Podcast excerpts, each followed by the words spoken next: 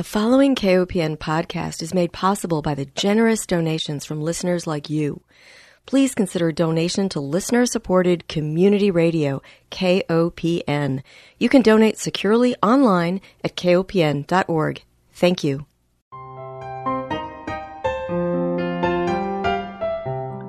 Hi, welcome to Food Sleuth Radio, where we help you think beyond your plate. I'm Melinda Hemmelgarn, a registered dietitian and investigative nutritionist on a mission to connect the dots between food, health, and agriculture and find food truth. And today I'm delighted to welcome Ms. Nancy Alderman. She is the founder and president of Environment and Human Health Inc., EHHI for short, which is a nonprofit organization composed of physicians and public health professionals who are dedicated to protecting human health from environmental harms. Ms. Alderman received her MES degree from the Yale School of Forestry and Environmental Studies.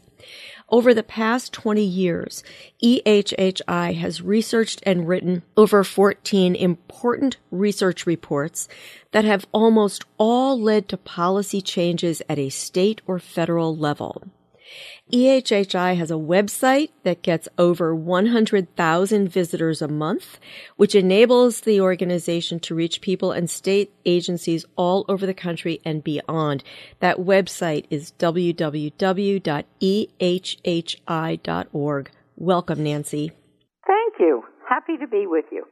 You raised an important issue with regard to bottle bills that we are going to dive into. But I want our listeners first to know about EHHI because I have found your reports on health and the environment to be extremely effective in both consumer and professional education. And you have covered issues from recycling, plastics, asthma, artificial turf, breast cancer, cell phones, drinking water wells, flame retardants, lawn chemicals, and pesticides and many more issues. How do you arrive at the topics that you want to dive into?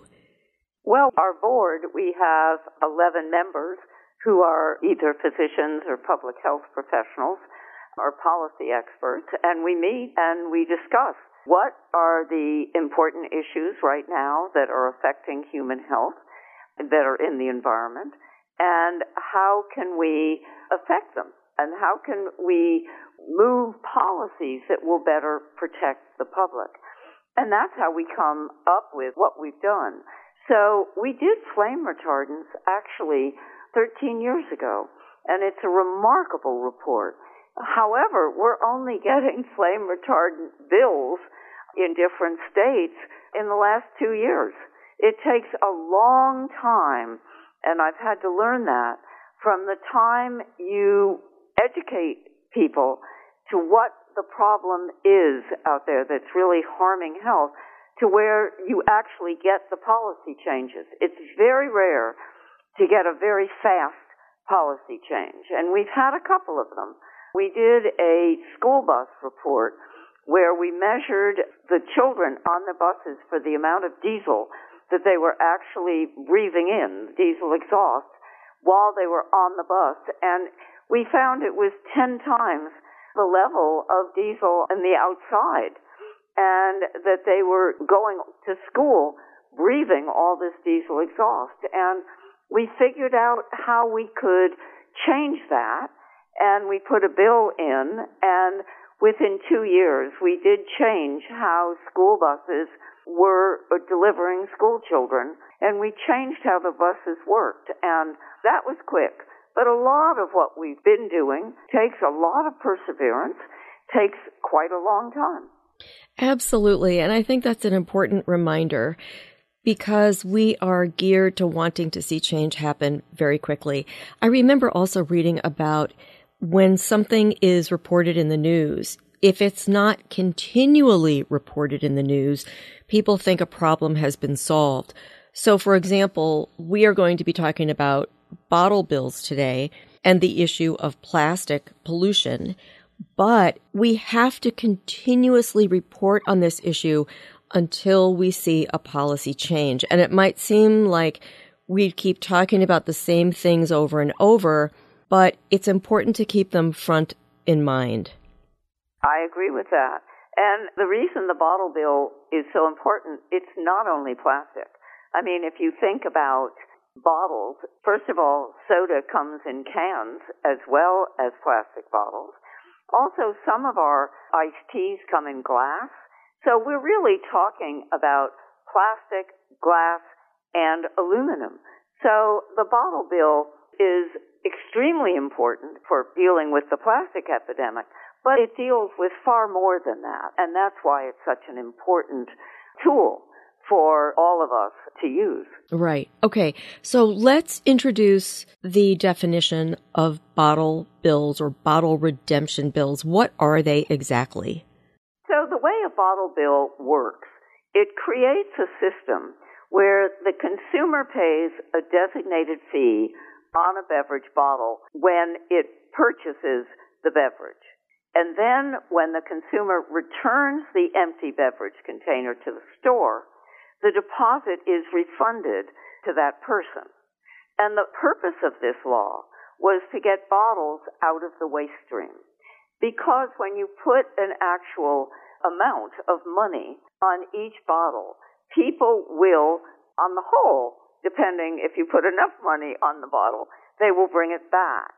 And so we see these bottle bills first enacted a long time ago. They were first done in the 1970s and the 1980s.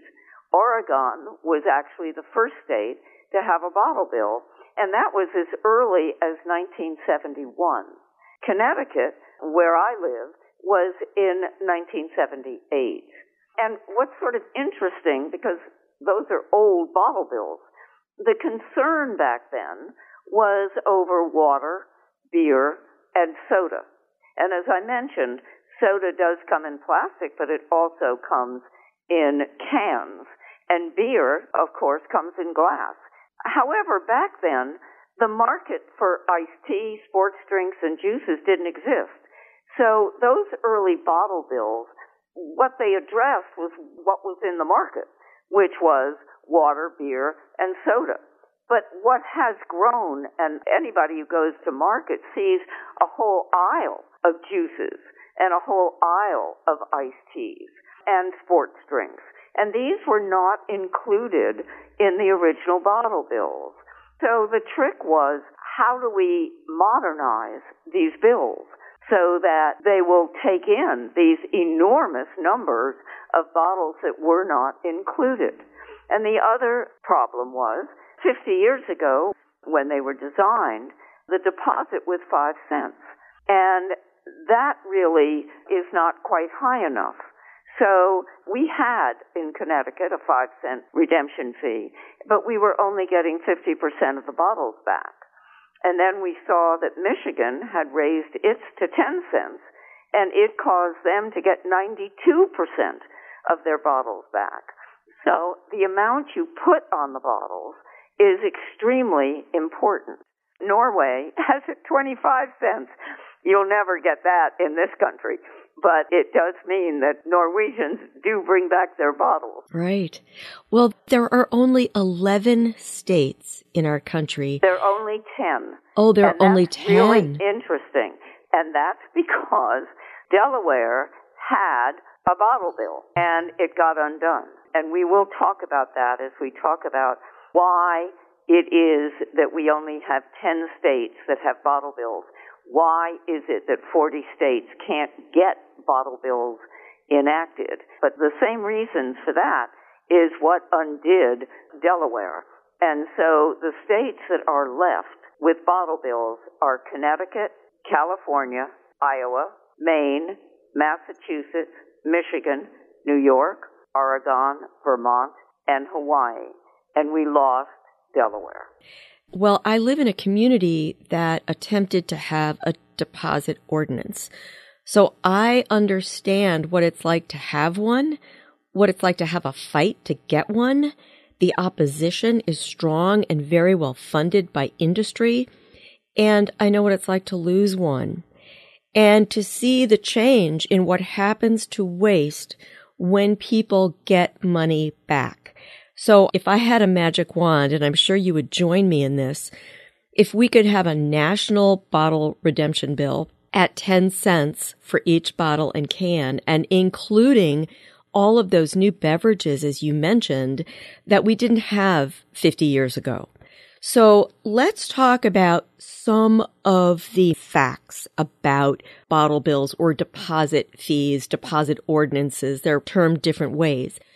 Well, even though plastic beverage bottles are made out of a certain kind of plastic called PET that are actually able to be recycled, less than 10% actually get recycled. So this means that most of them enter the waste stream and get either burned or landfilled. And, you know, there's some really staggering effects on all of this. Every second in the United States, this is incredible, people open a thousand bottles of water every second in this country. Wow. That alone is just mind boggling. It is. And every day, people in the United States throw away 60 million water bottles. That's why having a bottle bill is so important.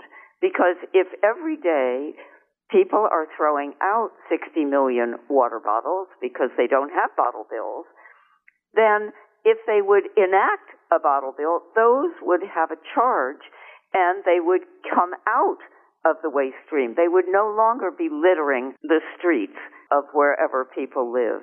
And that's why enacting these bills would be so important. Well, I was impressed with the early adoption of Oregon, and I wondered what is the magic selling point that got people on board, not only in Oregon, but in all of these states that agreed to go with it. Did they have a fight before they were able to adopt it into law? Well, early on, because I remember Connecticut, which was not as early as Oregon, but it wasn't that much later. You know, it takes a while for the opposition to realize, wait a minute, we've got a problem here. We don't want these bottle bills. We don't want five or ten cents on our beverages. And we've got to organize ourselves. And so even though, of course, there was opposition 50 years ago, it was not as organized or as strong as it is today. As well, the states that I mentioned, they have very strong environmental groups. And what it takes really for bottle bills to pass, it takes for them to be, or the states to have more consumers that want these bottle bills than it takes for the organized opposition to win. And that's the balance has to be reverted. The problem is that the people who are, or the corporations who are against these bottle bills outspend the people who are for them sometimes 30 to 1. Mm. So they put in a tremendous amount of money, and there are a lot of them.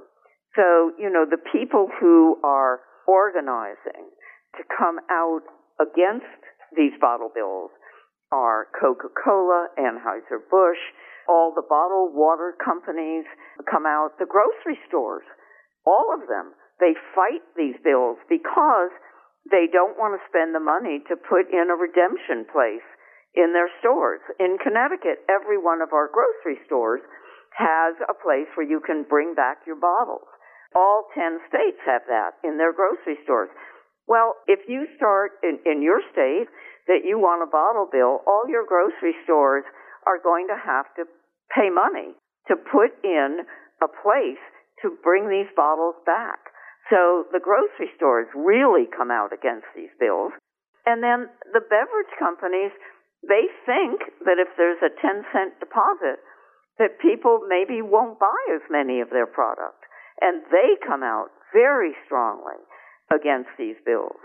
And so the public has to be mobilized in a major way to combat the opposition. Right.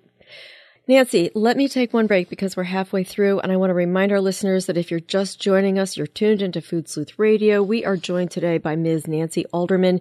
She is the founder and president of Environment and Human Health Inc., a nonprofit organization composed of physicians and public health professionals dedicated to protecting human health from environmental harms. And certainly, the waste stream. You know, I ride on a community bike trail as often as I can. And it's so unfortunate when I look down into the creek and I see all these plastic bottles floating around and polluting what would have otherwise been a beautiful environment. So it, it hurts everyone, even those who are affiliated with the opponents of bottle bills.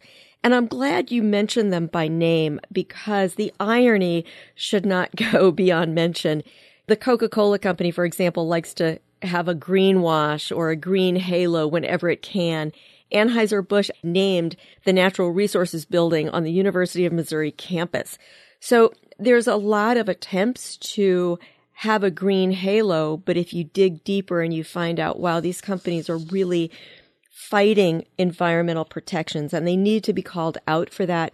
The Coca-Cola company produced 3 million tons of plastic packaging in 2017 equivalent to roughly 200,000 bottles a minute. And that was according to a report done by the BBC. And last year, Coca-Cola was ranked the world's top plastic polluting corporation in an audit by the Campaign for Break Free from Plastic. And that's an excellent resource as well. Nestle and PepsiCo are ranked second and third, respectively. There are many myths that are put forth by these industries that don't want the bottle bills. And one of them that has come up that I've heard is, well, we don't need a deposit ordinance or a bottle bill. We've got curbside recycling. Why is that a myth? It isn't true. So we do have curbside recycling, at least most states do, but there's not a huge incentive to put all these bottles in your recycling bin because there's no monetary reason to do it. And if you're drinking water or Sprite or Coke or whatever, and you're out in a park or you're riding a bike on your trail and you finish drinking it, what makes you not just throw them away? As long as there's no money involved, then it doesn't work very well. It does work a little bit, but a little bit is not good enough. So, as I said, we know that the recycling of these things is under 10%. And one of the reasons that it's so difficult, plastic waste is very hard to recycle. It's hard to sort. There's no economic benefit to it. And the way human nature works is really if there is a monetary reason to do something, we're all more likely to do it. And so it is to the corporation's advantage not to have a fee on their bottles, and they know that. It also is becoming true that it's often cheaper for, for instance, Coca-Cola, where so many of its drinks are in plastic bottles. It's almost cheaper for them to use virgin plastic than it is to use recycled plastic where they have to melt it down and redo it. And so that's another reason they don't want all these bottles back. So if oil prices are down as they are now, I mean, when they go way up, then that's a problem. But for the most part, they're fairly far down, and it's actually cheaper for them to use virgin plastic. Mm. That's a whole nother problem. So the real issue is how do we get bottle bills enacted in the other 40 states? And to only have 10 states and to know that it works. I mean, that's the sort of crime of this. These bottle bills have been in existence long enough. We know exactly how they work. We know what works, what brings the bottles back. And yet, here we are with 40 states that don't have them. And so one of the things that Environment and Human Health would really like to see is how do we get at least some of these 40 states to start to enact them. And you talked about where you are and how hard it is to get a bottle bill done there. But it's also happened in Texas where they tried to get a bottle bill. And there's another state that tried very hard to get a bottle bill and couldn't. And they have sort of reported how they lost the ability to do it. And some of them, at least in Texas, they had a lot of government officials that were all behind the bottle bill and they still couldn't get it done. They still couldn't get it done. And the tide has to turn.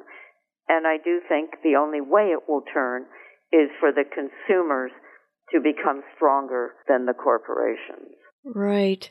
Well, there is a bill that has been sponsored by Senator Cory Booker, Democrat out of New Jersey, as well as Senator Jeff Merkley out of Oregon, Jared Huffman out of California, Alan Lowenthal, again, California, and they want to build upon the Break Free from Plastic Pollution Act, which was introduced in 2020, and they are hoping to have a national effort with a bottle bill. Do you think that this will happen? Well, I don't know. I think it should happen. Let mm-hmm. me put it mm-hmm. like that. It definitely should happen. I don't know what's going to happen in the next two years. They look like difficult two years. Mm. And so I don't know in the near future.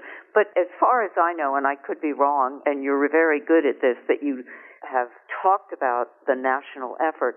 I don't know that we had a national effort for a bottle bill before now. And maybe you do, but I think the plastic epidemic has become so worrisome and so severe, and so many of our bottles are in plastic. I would say the majority. We have a lot of cans and we do have a lot of glass, but the majority are in plastic and certainly the water bottles are all in plastic. Right. And so my guess is that this is now a new effort to get bottle bills nationally. And as I said at the very beginning, things seem to work incrementally. I had to be taught that, that mm. you don't give up because you don't get it. It can take more than one try, and sometimes it can take more than five tries. But the fact that it is out there and that you mentioned it as a new initiative means that eventually, hopefully, it will pass because we can't live with this plastic epidemic. It all turns into microplastics, and I'm sure in other interviews you have talked about that and how it's in all our bodies. It's in our lungs. It's in our bloodstream. It's in everything. Yeah. It's in our fish. And so as the public becomes more and more aware of how serious this is, my guess is a national bottle bill will have legs. Do I think it'll happen this year? I don't want to say no, but I think we have to be, I think we have to understand that important things sometimes incrementally come about. Right. And I think it's important and imperative, actually, that all of us get friendly with our representatives and senators and let them know that we support the Protecting Communities from Plastics Act and that we want to see more regulation because it's not just, as you mentioned, an environmental scarring. You know, it's ugly on a trail, but it's powerfully harmful to our bodies to have microplastics circulating. I'm curious with regard to the bottle bill. So let's say we get all of these plastic bottles back. We've got a deposit ordinance in place. We bring our plastic bottles back as well as our aluminum cans and glass bottles. What happens to the plastic bottles that are returned to the place where we purchase them? Where do they go from there? Well, as you know, plastic is made out of they have seven numbers, seven different things, but the bottles are made out of PET, which are recyclable. I mean, they are reusable. So I'm not an engineer and I haven't studied it, but my guess is that you can melt it down and get polymers out of it and remake it, which you can't do with all plastics. You know, a lot of plastics are not recyclable. Right. They might go in the recycle bin, but they're not recyclable. But the plastic that we put our beverages in are recyclable. And so it would mean that they would get reused. Nancy, we just have a minute or two left, and I would be remiss if I didn't mention the extended producer responsibility. Do you want to say anything about that? I would just like to say how important it is. We tried in Connecticut to get a bill.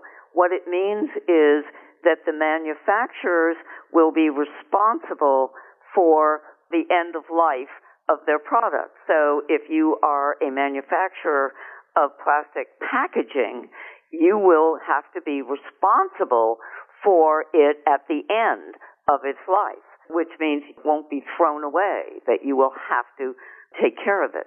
So it's terribly important in order to reduce our plastic uses. We did have a bill last year in Connecticut. It did not pass. And actually, it wasn't a very good bill, to be very honest. But we're learning. EPR bills are complicated. It's not as simple as the definition of EPR is. The definition is really quite simple. You make something, you're responsible in the end for taking care of it.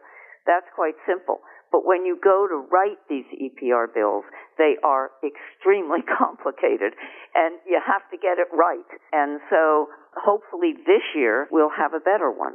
And other states are working on them too. So what I would say to that is stay tuned. Okay. Well, you have provided a number of excellent resources to learn more about this. The Container Recycling Institute is excellent. I'll provide a link to that. I think it's important to visit the Container Recycling Institute and study those myths and facts because when and if a deposit bill or a bottle bill comes to your state, be ready to face a barrage of myths regarding why it's not going to work and know that those are going to be funded by the industry that profits by not having a deposit. So that's critically important. And I have to put a good word in again for EHHI because you recently put out a publication on the microplastics.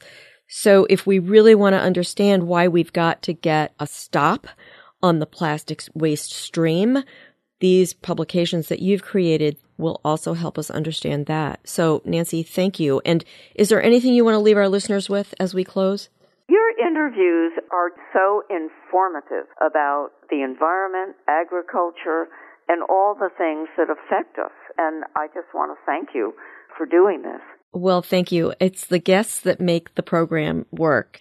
In closing, I want to thank our listeners for joining us and remind everyone that Food Sleuth Radio is produced by Dan Hemmelgarn for KOPN in Columbia, Missouri. Most of all, I want to thank Ms. Nancy Alderman, founder and president of Environment and Health, Inc., a nonprofit organization composed of physicians and public health professionals dedicated to protecting human health from environmental harms. Thank you so much for your time today, Nancy. Thank you very much.